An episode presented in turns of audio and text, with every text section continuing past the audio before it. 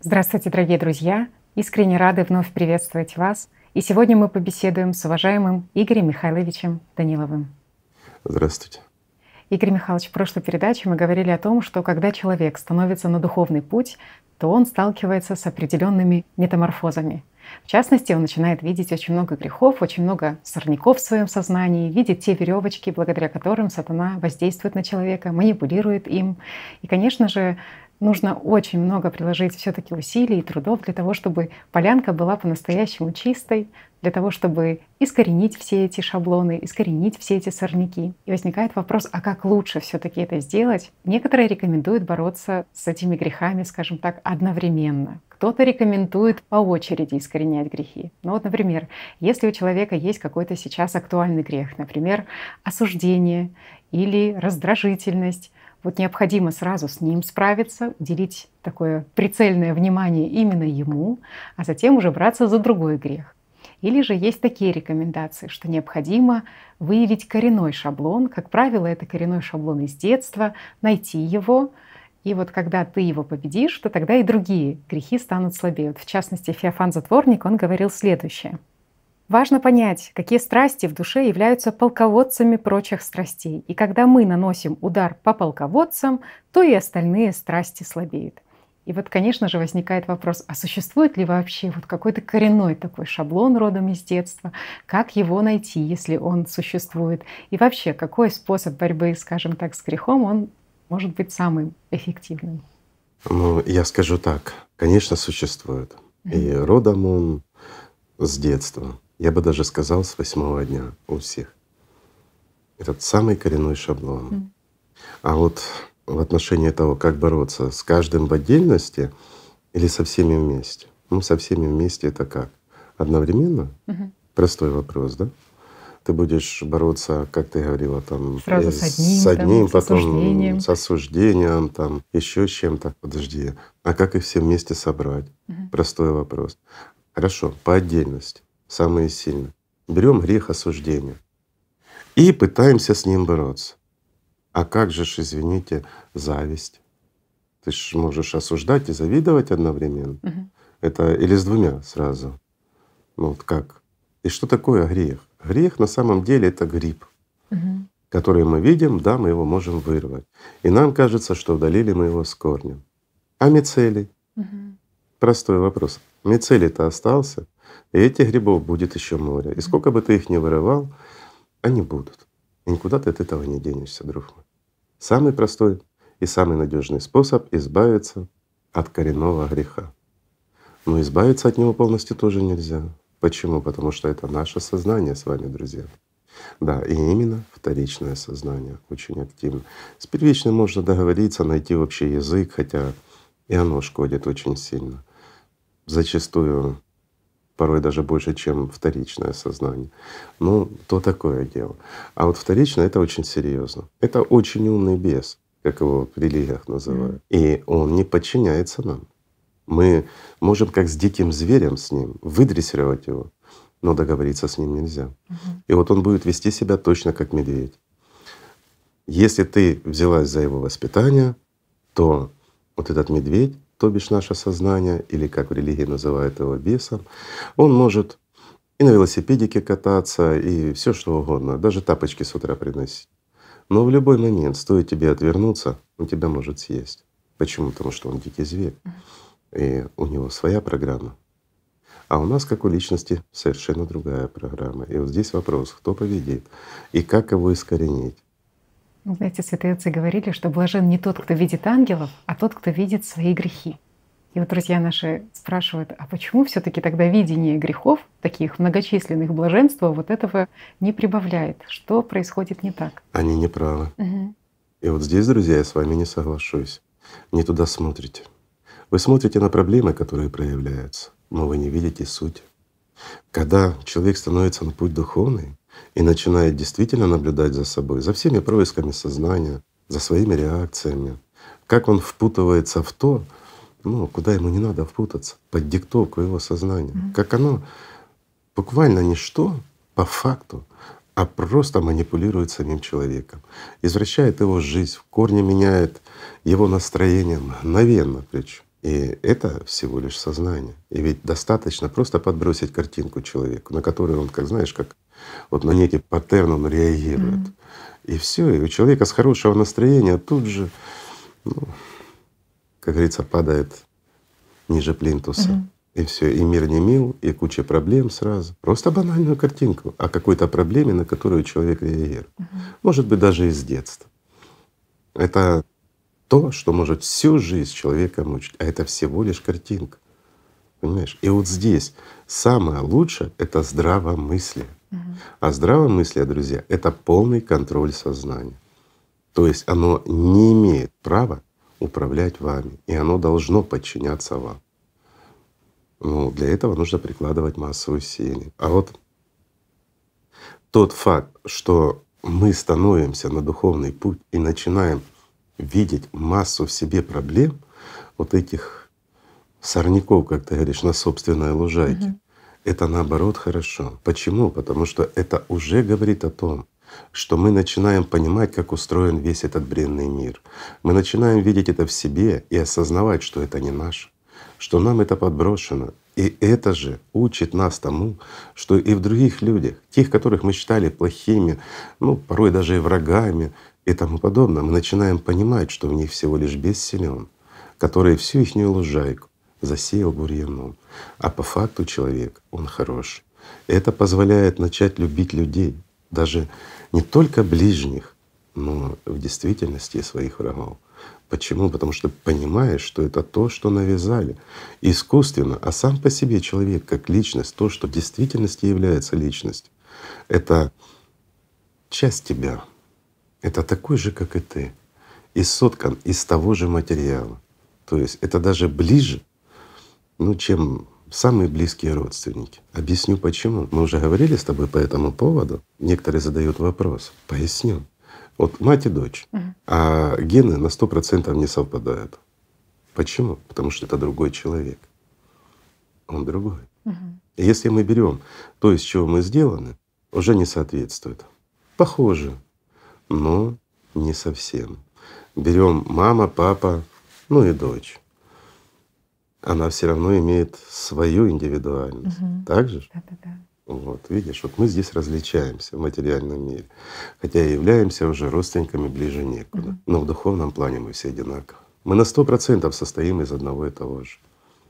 Из части мира духовного, то, что называем душой, из той силы, неспосланной сюда, то, что способствует созданию нас как личности в этом материальном мире. Идентичность стопроцентная при сохранении индивидуальности. Uh-huh. Видишь, как все просто. Uh-huh. И когда мы видим и понимаем, что это часть тебя, страдающая, то наоборот хочется помочь. Хотя до этого ты его ненавидел. Uh-huh. Разве это плохо? Видеть в себе сорняки. Uh-huh. Так что, друзья, с правильного угла нужно смотреть на проблему. И тем более это не проблема. Это естественный процесс в развитии. Ты понимаешь, что этот бес, он ничего хорошего тебе не даст. Да, скажем так, без него нельзя в этом трехмерном мире. Благодаря ему мы даже вот вербально общаемся. И визуально в том числе. Мы друг друга видим, слышим, воспринимаем и тому подобное. Но проблема в том, что когда он вместо нас живет, то он видит и слышит. И он не дает тебе, как человеку, понять то, о чем говорит другой человек. Он не дает тебе понять даже простых вещей, элементарно, что Бог существует, и что путь к Богу исключительно только через любовь. И это слова самого Бога, которые Он передал через своих пророков. А все остальное не имеет никакого отношения к Богу. Вся наша деятельность здесь — это наш выбор. Это наша свобода. Даже, извините, наши ритуальные одежды, ритуальные практики, все, что мы ни делали, но если это, скажем так, не любовь к Богу, то это все, ну, не имеет никакого отношения к Богу. И его там нет. Очень показательный сюжет есть в Библии, в Евангелии от Матфея, когда нечистый дух вышел из человека, и вот он ходил по безводным местам а потом увидел, что дом не занят, но прибранный, убранный, и явился не один, а привел с собой еще семерых, более страшных даже вот, вот этих грехов. В чистом доме жить приятно, и с друзьями да, прийти да. можно. Когда у тебя грязно, некрасиво, ну друзей приводить стыдно. А когда ты знаешь, что твой дом убранный, чистый, конечно, ты друзей приведешь похвастаться. Но у меня другой вопрос. А где же был бес? Хозяин дома. Ну так же? Раз нечистый дух пришел со своими друзьями, значит и бес слабый, не только личность, что им могут манипулировать треть. Ну, то отдельная тема. Хотя она тоже интересна. И часто мы, к сожалению, сталкиваемся с этим, не понимая простых вещей, и попадаем в серьезные неприятности, а порой даже и заканчивается очень плохо, а всего лишь навсего из-за слабости. И в том числе и слабости веса. Видишь, вот с одной стороны, и надо его на диете держать, но с другой стороны, о нем надо заботиться как о скотине. Угу. Ибо слабая скотина, она тебе ни поля не вспашет, ни двор не защитит. Поэтому везде должно быть здравомыслие. Угу. Это прежде всего. А для того, чтобы ну, действительно научиться понимать, существует масса различных способов, приемов, практик и тому подобное. И даже в религиях их много. Ведь сколько людей через религии пришли к Богу? Масса. Угу. Несмотря на то, что это ну, инструмент не для того созданный даже. И когда были переделаны знания, они переделывались как раз теми, кто не хотел людей пускать к Богу. Но они были интересны сознанию. Это усиливало позиции сознания, успокаивало людей. Но с другой стороны, и много хорошего. Благодаря тем же религиям были привнесены какие-то нормы, ну, мораль, какие-то человеческие качества развивались, взаимоотношения между людьми. Тоже много хорошего mm-hmm. было. Не скажешь, что вот религия плохо. Религия это естественно. Это, ну, как любые корпорации, как любые организации, как любые бизнес-структуры, это естественно. Потому что, друзья мои, религии, все наши религии — это мы с вами. Мы их создаем, мы их поддерживаем, мы их развиваем. Благодаря нам они существуют. И прежде чем кого-то обвинять, что когда-то кто-то что-то сделал, да, сделали. Переделали учение Иисуса Христа, сделали из него бизнес-корпорацию, переделали учение самого пророка Мухаммеда и сделали из этого инструмент манипуляции власти над людьми. Ну и наживы, естественно. Но, друзья мои, а мы ведь это поддерживаем. Так кто виноват? Бес виноват, который обладает силой такой, что манипулирует вами, что заставляет вас что-то чувствовать не то, что нужно. Я имею в виду, он дает вам эмоцию, он дает вам фанатизм, он дает вам установки. Ведь так поступали предки. Ну, предки поступали. А при чем здесь ты? Если ты чувствуешь Бога и ты понимаешь, что сам пророк говорил, что путь Богу через любовь. Ведь ты можешь стать ну, мусульманином, соблюдать все обычаи и традиции, но любить Бога не научиться. И тогда путь к Аллаху тебе закрыт, потому что путь к Нему лишь через любовь, в том числе и к ближнему своему. Видите, как все просто. Шайтан силен, ну и люди не слабы. В нас в каждом огромная сила. Та сила, которая способна вырвать человека из лап самого сатаны и дать ему жизнь вечную. Просто нужно правильно это развивать. И инструментов для этого много. Ну вот, можно много говорить об этом. О той же йоге, да, угу. и тому подобное. Ведь йога была изначально другого, совершенно другого качества. Но потом люди начали заниматься физкультурой, завязывать тело на узлы, и все ушло в тело, в разум, там контроль сознания, остановка мысли. Ну, мысль не остановишь. Это факт. Ну, во всяком случае, не слушать можно, сосредотачиваться на чем-то. И вот представь, человек всю жизнь завязывается в узел и вкладывает свой врил для того, чтобы затянуть этот узел покрепче. Для mm чего? Чтобы лучше с горы катиться вниз, прям в ад сразу. Ну, так же, да? Получается, Колобку уж катиться легче. Шутка. Но в йоге есть и другая сторона. И вот об этом много писали такие уважаемые люди, как Рерихи, да? Ведь действительно они описывали и другую йогу, та, которая проходит вне тел. Ну, это тоже интересно. Но опять и там много своих трансформации. Совершенно правильно, направленных на достижение магии, еще чего-то. Но опять, если мы смотрим на те же древние практики, да, ведь в них есть элемент магии угу. определенный. Но я магией это не назову. Но достаточно лишь немножко изменить, это превращается в магию. А инструменты древние. Допустим, если мы вот возьмем, ну, давай назовем это аутогенная тренировка, потому что по сути это то, что трансформировалось в банальную аутогенную тренировку. Но было-то оно изначально совершенно по-другому. Скажем так, ее последнее вхождение в мир этой практики как раз было благодаря Гаутаме, того человека, которого называют сейчас Буддой. Ведь именно он, получается, ее с Беловодья, когда он посещал его, он ее получил. Благодаря этой практике он в конечном счете смог и даже попасть в само Беловодье. Но вначале в одном из его посещений, когда он стремился туда попасть, его несколько раз ну, как бы не принимали, скажем так, культурно, ему подсказали определенные практики, указали на его ошибки. Были такие люди, их межанями называли раньше. Ну, сейчас это, можно сказать, ламы высокого чина. И вот встречаясь с ними, он все таки расположил их к себе, и они дали ему возможность ну, немножко подготовиться, скажем так, лучше, стать чище и пройти. Ну, то отдельная тема, она вообще не имеет отношения Эти практики сейчас к нашей есть? передаче. Да. да. Спасибо за практики. Сейчас есть, да. И сейчас мы эти практики знаем как аутогенная тренировка. Сейчас мы это знаем как раджа-йога, да? ну и многое другое.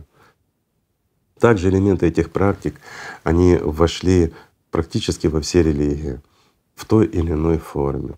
К примеру, исполнение тех же поклонов, сосредоточение многое другое — это есть не что иное, как остатки этих практик, но очень сильно трансформировались благодаря опять-таки тому же коренному шаблону, вот как мы говорили, mm-hmm. то есть нашему сознанию. Давайте рассмотрим изначально. Ну, мы об этом как-то не говорили, но практика интересная. Суть ее заключается в том, чтобы научиться человеку ну, скажем так, хотя бы более расширенно смотреть на свои возможности. Понять, что такое сознание, понять, что такое восприятие, и вот научиться работать со своим сознанием. Ну, все знают аутогенную тренировку, расслабился, там ручка mm-hmm. теплая, ручка холодная и тому подобное. А это как бы практически то же самое, но оно намного эффективнее для того, чтобы научиться правильно дисциплинировать свое сознание для того, чтобы в конечном счете отличать черное от белого. Но, друзья мои, в этой практике есть и свои минусы. Прежде чем вам я ее расскажу, хочу предупредить. Не занимайтесь тем, что подсказывает вам сознание. Ибо сознание начнет вам рассказывать, что нужно попробовать ее так, нужно попробовать ее по-другому, а что если что-нибудь еще добавить или что-нибудь убрать. Запомните одно, друзья, это вот как швейцарские часы. Практики древние — это наработанные определенные механизмы.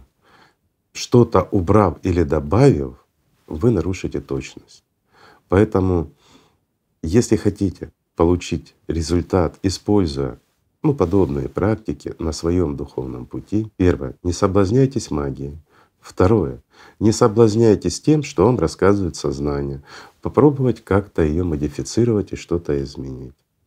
Это вы можете сделать, и у вас что-то получится, а где-то уйдете в заблуждение, а что-то может и получиться. Но первый шаг, скажем, по научению сатаны сводит человека в ад. Запомните это раз и навсегда. А теперь о практике. Выполняется она очень просто. Делается, как правило, перед сном. Раз в день. Чаще не нужно ну, не добьетесь ничего.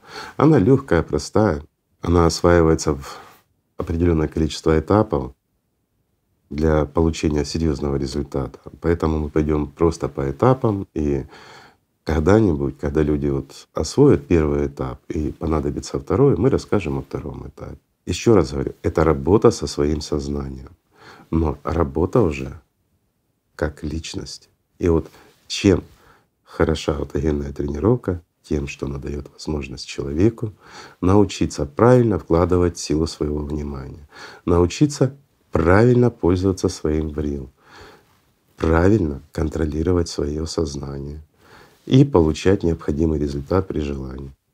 Это очень хорошо.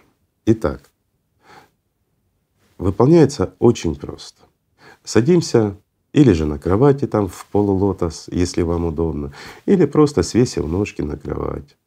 Но сидеть надо так, чтобы было свободно, устойчиво, в то же время правильная осанка, но не нужно напрягаться, чтобы держать равновесие.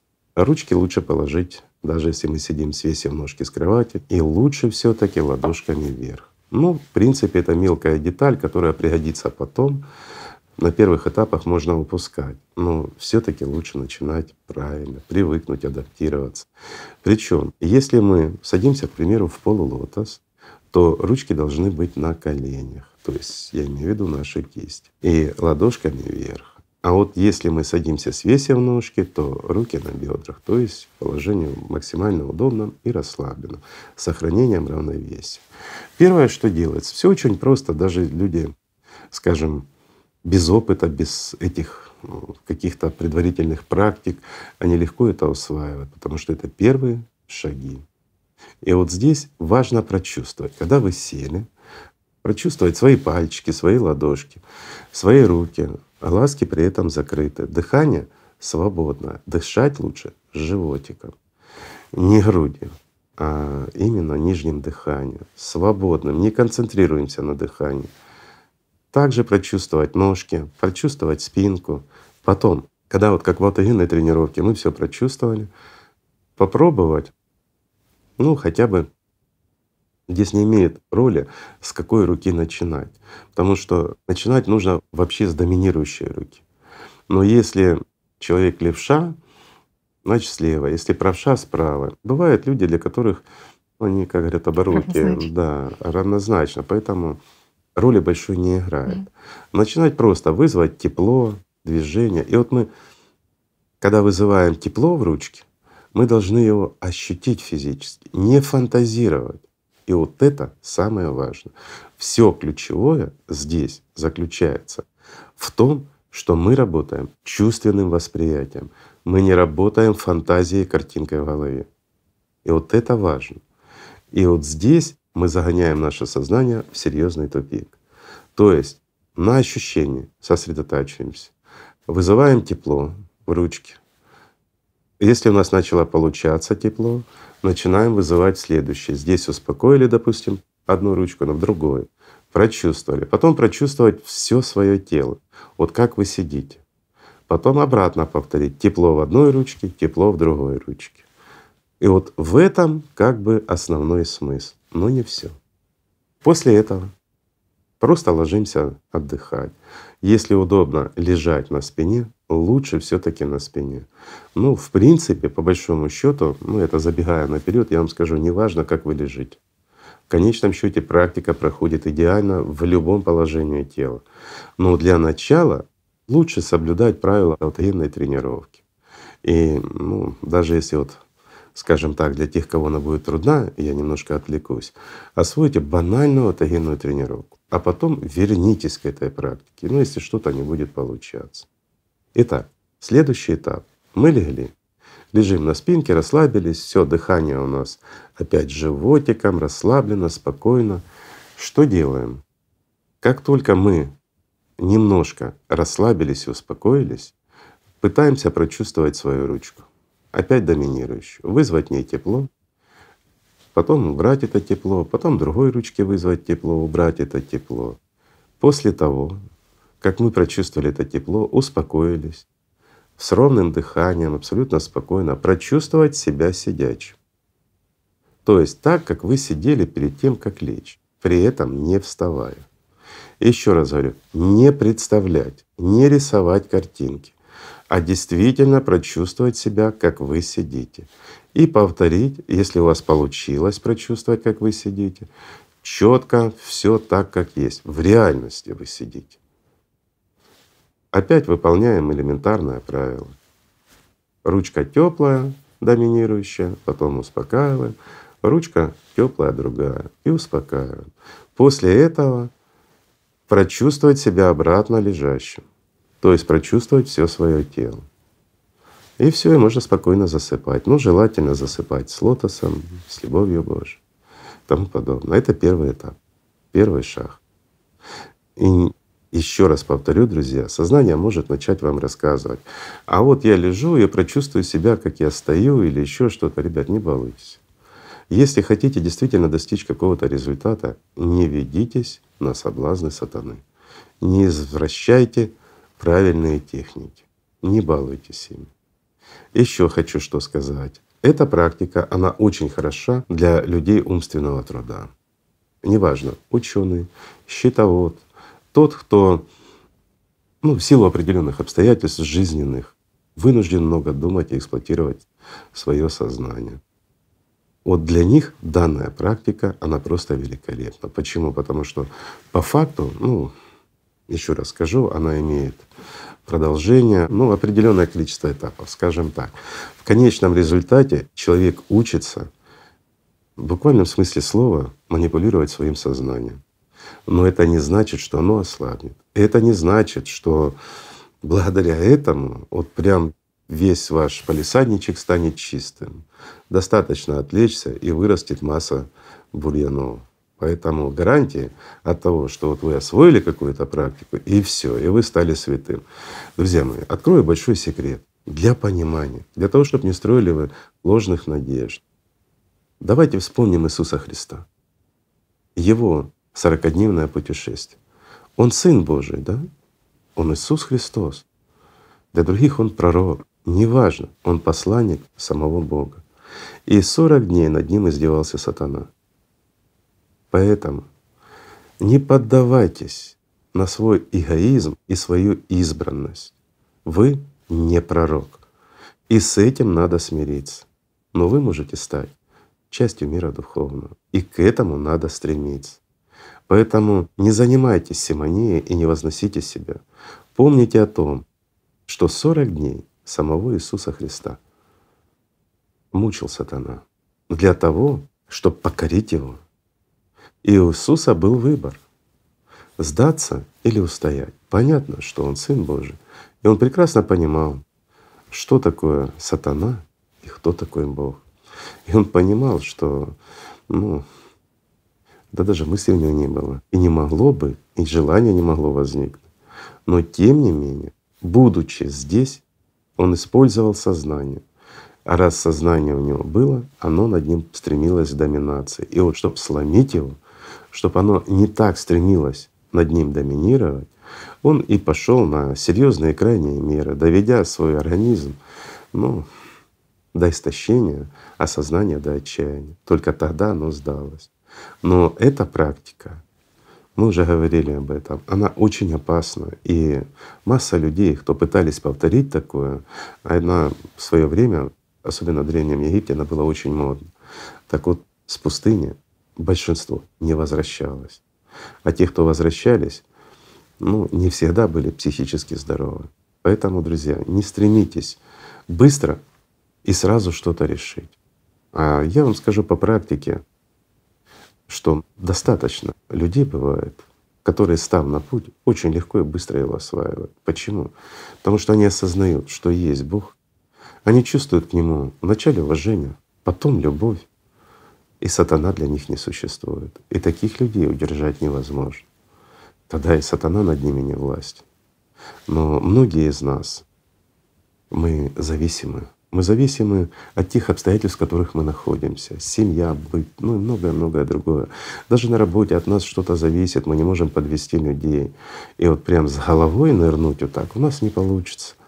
Поэтому хотим мы этого или не хотим, нам приходится находить компромисс со своим сознанием. Потому что благодаря ему мы можем общаться даже со своими родными, близкими, очень любимыми людьми и тому подобное.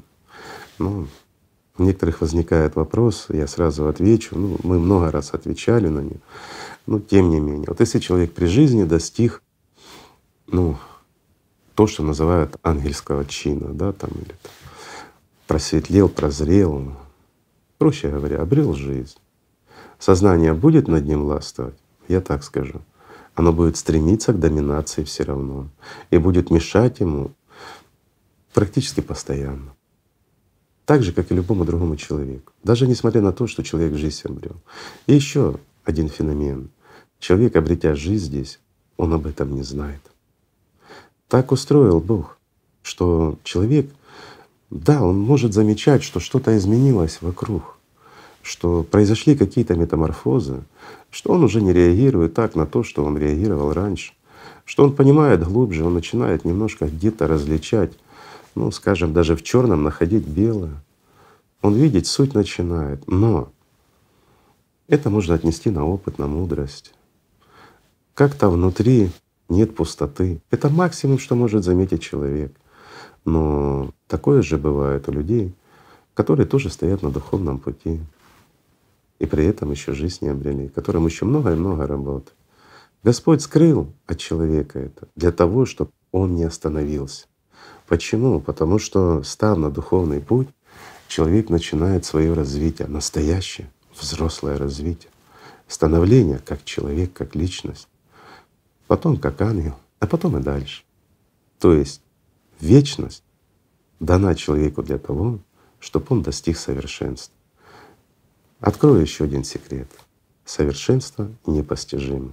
Поэтому, друзья мои, у нас целая вечность, чтобы постичь истинную любовь. Так что давайте начнем с простого. Просто любить друг друга. Спасибо. Мы вам очень благодарны. Спасибо, Игорь Михайлович. Спасибо вам, друзья. Мир вам.